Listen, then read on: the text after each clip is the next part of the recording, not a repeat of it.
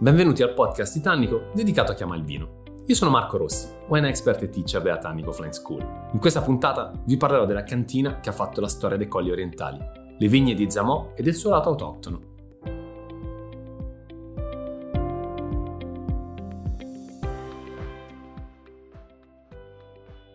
Non possiamo parlare di Colli Orientali del Friuli senza parlare di Refosco, quindi del grappolo scuro, ovvero del Refosco. Questo vitigno che per tantissimi secoli ha rappresentato proprio una merce di scambio commerciale molto importante, addirittura anche la Serenissima durante i suoi percorsi appunto commerciali all'interno del Mediterraneo lo utilizzava proprio per andare a fare gli scambi e il baratto. Va detto che il Refosco trova la sua massima espressione proprio, e mi piace sottolineare sempre quando un vitigno va a trovare la sua collocazione perfetta, all'interno dei Colli Orientali del Friuli, ma è presente in purezza, e questo ci fa capire l'importanza del Refosco proprio per il Friuli Venezia Giulia in generale. Appunto lo troviamo in purezza all'interno di otto denominazioni di origine controllata friulane su dodici, quindi ci fa capire quanto proprio sia nel retaggio, nella storia, e quanto sia legato proprio allo sviluppo stesso della viticoltura friulana. Ad ogni modo è caratterizzato da uh, quelli che sono degli aspetti importanti, un vitigno decisamente resistente, ha un grappolo abbastanza grande dalla forma classica alata, quindi ha comunque due protuberanze, quindi anche dei punti di maturazione leggermente differenti. Si tende a raccogliere decisamente maturo proprio per esaltarne la profondità, abbiamo un grappolo che è mediamente spargolo, quindi non teme troppo quelle che sono le, le muffe, ed ha la possibilità, con la perfetta ventilazione che andiamo a ritrovare nei Colli Orientali, appunto di non sviluppare questo tipo di malattie. La buccia è bluastra, pruinosa, decisamente spessa, e i vini che si ottengono dal, dal Refosco tendono a loro volta a essere molto molto profondi. Non disdegna l'affinamento in, in legno, va a giocare su queste note poi che sono veramente scure, quindi spesso volentieri quasi di, di confettura, comunque di frutti di bosco molto maturi, con questa componente al naso che ricorda decisamente dei punti di dolcezza, ma poi subentrano queste note leggermente erbacee. In bocca si traduce generalmente in un vino in cui il tannino è molto presente, però nonostante sia sbilanciato verso la durezza in questo modo, nei Colli Orientali trova anche un suo equilibrio grazie a quelle che sono le tecniche spesso volentieri legate appunto al raffinamento in legno, per andare a trovare un vino che in bocca risulta comunque anche morbido. Il Refosco può avere delle espressioni in giro per la regione anche molto più rustiche, però il Refosco dei Colli Orientali tende invece ad avere massa, essere materico, essere di volume con questo tannino graffiante, ma essere anche estremamente elegante. Tra i produttori che forse meglio l'hanno esaltato anche come vino, in realtà, che si porta proprio alla, a tavola, quindi non come un vino quasi irraggiungibile per i posizionamenti di, pe- di prezzo, troviamo eh, Vigne di Zamò.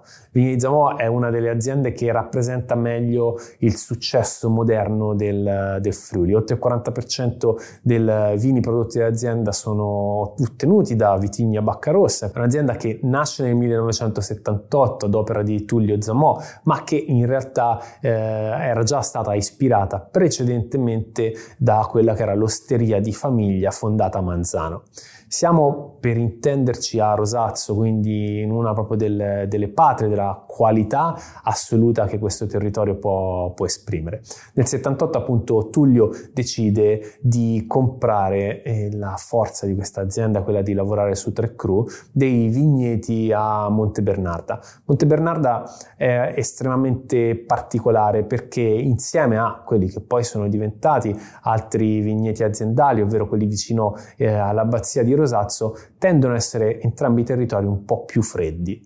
Tendono a esserlo perché eh, soprattutto Monte Bernarda si ritrova all'interno di quello che è il Canale della Bora, quindi beneficia e non, e non poco di quelle che proprio sono le caratteristiche portate dal, da questo vento. Ovviamente grandi escursioni termiche, ventilazione continua, e quindi è da qui che l'azienda nasce nel settantotto con soli cinque ettari, poi in realtà aumenteranno gli ettari aziendali totali per arrivare a circa una sessantina, una produzione di duecentocinquantamila bottiglie circa annuali.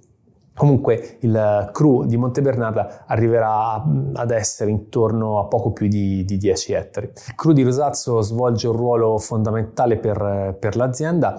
Eh, inizialmente appunto nel millenovecentottantuno con l'ingresso di, dei figli Pierluigi e Silvano viene proprio fatta questa eh, scelta strategica di andare a lavorare su quelli che sono vi, vigneti presi inizialmente in uh, affitto dal, dalla curia, quindi nel territorio proprio dell'abbazia di di Rosazzo. Poi nel tempo diventeranno vigneti di proprietà. La particolarità del cru di Rosazzo è quello di essere tra i cru più freschi, più freddi in assoluto appunto nel territorio dei Colli Orientali. Abbiamo sia su Monte Bernarda che per quanto riguarda Rosazzo anche delle altitudini possiamo dire importanti per quanto riguarda il territorio, perché Monte Bernarda arriva a centocinquanta metri di altitudine. Ricordiamoci che generalmente le vette qua toccano massimo i duecento metri appunto sopra il livello del mare. Ma nel, nel tempo poi subentra anche quello che è il cru di Butrio, che invece racconta più il, il sole, c'è più equilibrio, un po' più generoso proprio come, come territorio. I vitigni su cui l'azienda decide di concentrarsi ovviamente sono quelli classici del territorio, però non disdegna anche il lavoro fatto sugli internazionali. Tant'è che troviamo a fianco del, del, del Refosco, troviamo anche il, lo Chardonnay, troviamo il, il Sauvignon, troviamo la Ribolla e il, troviamo ovviamente il Tocai, ovvero il Friulano, il vitigno principe per eccellenza nel, nella zona e in tutto il territorio regionale. La, lo sviluppo dell'azienda comunque cresce, continua. Dicevamo che hanno raggiunto tra ettari in affitto e ettari di proprietà circa appunto sessanta ettari gestiti direttamente dall'azienda.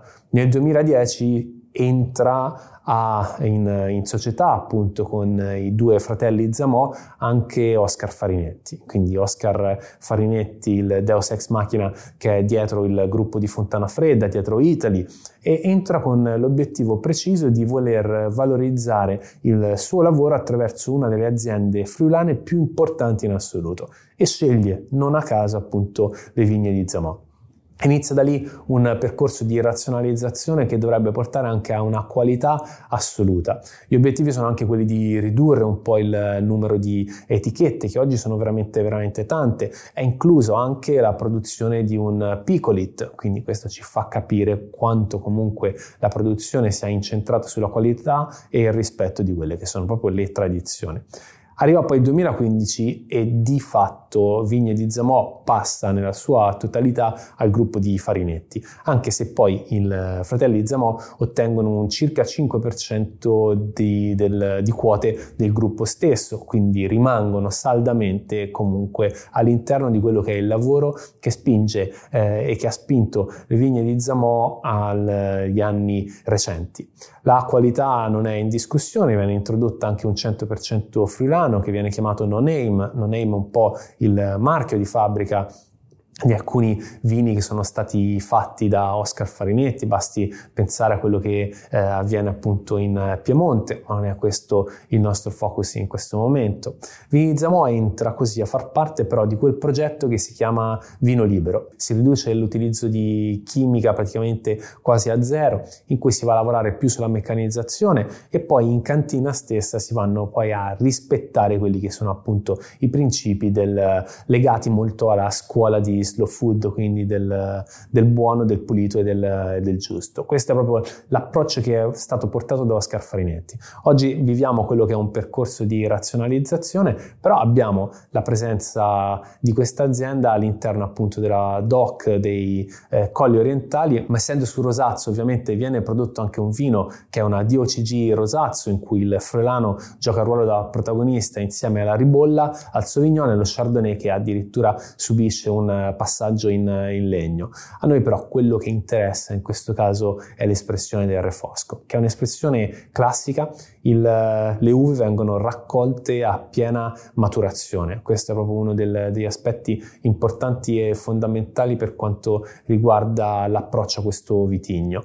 Le uve vengono poi ovviamente diraspate, si procede a quello che è una macerazione di circa venti giorni proprio per cercare di estrarre al massimo quelli che sono sia i polifenoli che gli antociani, che non mancano assolutamente a questo vitigno.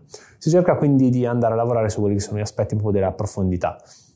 La fermentazione avviene poi in uh, tini troncoconici aperti, nel pieno rispetto quindi di quelle che sono le tecniche antiche di produzione del vino. E poi il vino mh, viene eh, maturato per circa sedici mesi all'interno di barrique di contenitori di legno piccoli, proprio per cercare di esaltare al massimo quella che è la componente di profondità e di complessità del, dello spettro organolettico, dei profumi che un vitigno come il Refosco può appunto donare. Ricordiamoci però che spesso e volentieri il Friuli non è caratterizzato da questa grandissima complessità al naso, ma ci sono delle caratteristiche che rendono i vini appunto molto riconoscibili.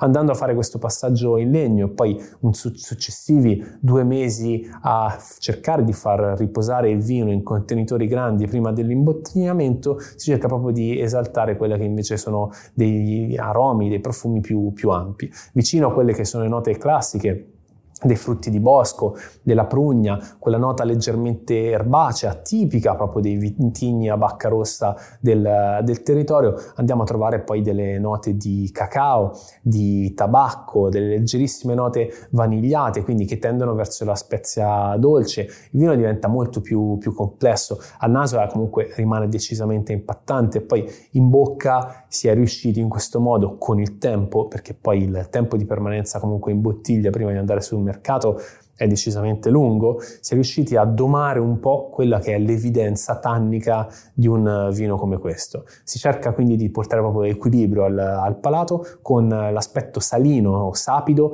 che diventa molto, molto importante, di fianco a un tannino che è molto presente ma che si è ammorbidito. Non possiamo dire che la freschezza, l'acidità sia l'aspetto più importante, ma non ci serve andare a, a lavorare su quello. Stiamo parlando di volume liquido e anche ovviamente di volume alcolico. Questi sono vini voluminosi, ingombranti, di, di struttura, ampi, che si sposano alla perfezione con gli abbinamenti, anche se spesso e volentieri il Refosco per tradizione lo si può bere invece anche in tranquillità, senza necessi- necessità di andare a giocare su un, su un abbinamento. È ovvio che qui, anelando a quello che è l'aspetto di complessità, se siamo a sedere a tavola riusciamo a goderci fino in fondo quelli che sono proprio le sfumature che con il tempo il vino, stando all'interno del calice, riesce a donarci. Stiamo parlando di volume liquido, di volume alcolico, che sono alcuni degli aspetti più importanti, fondamentali, che si ritrovano poi nel calice. Quando parliamo di Refosco ricordiamoci dal peduncolo rosso, quindi è caratterizzato proprio da questa colorazione del peduncolo in fase di maturazione, ma mh, giusto per precisare, l'ultimo cenno è il fatto che esistono tre tipi di, di Refosco, quindi quello dal peduncolo rosso, quello dal peduncolo verde e poi il Refoscon, ovvero il Refosco grosso. Però dobbiamo precisare anche che in realtà non c'è correlazione tra i tre, quindi quello di cui abbiamo parlato, che abbiamo raccontato, fa riferimento appunto al Refosco tipico, tradizionale del Friuli Venezia Giulia, che è quello dal peduncolo rosso, caratterizzato da una presenza evidente di zuccheri all'interno del, dell'acino, che non può non trasformarsi poi in un grado alcolico, in un volume proprio stesso del, del vino evidente, che va ad accompagnare poi il, il sorso, dando comunque sia proprio questa importanza e spesso volentieri anche una chiusura leggermente amaricante.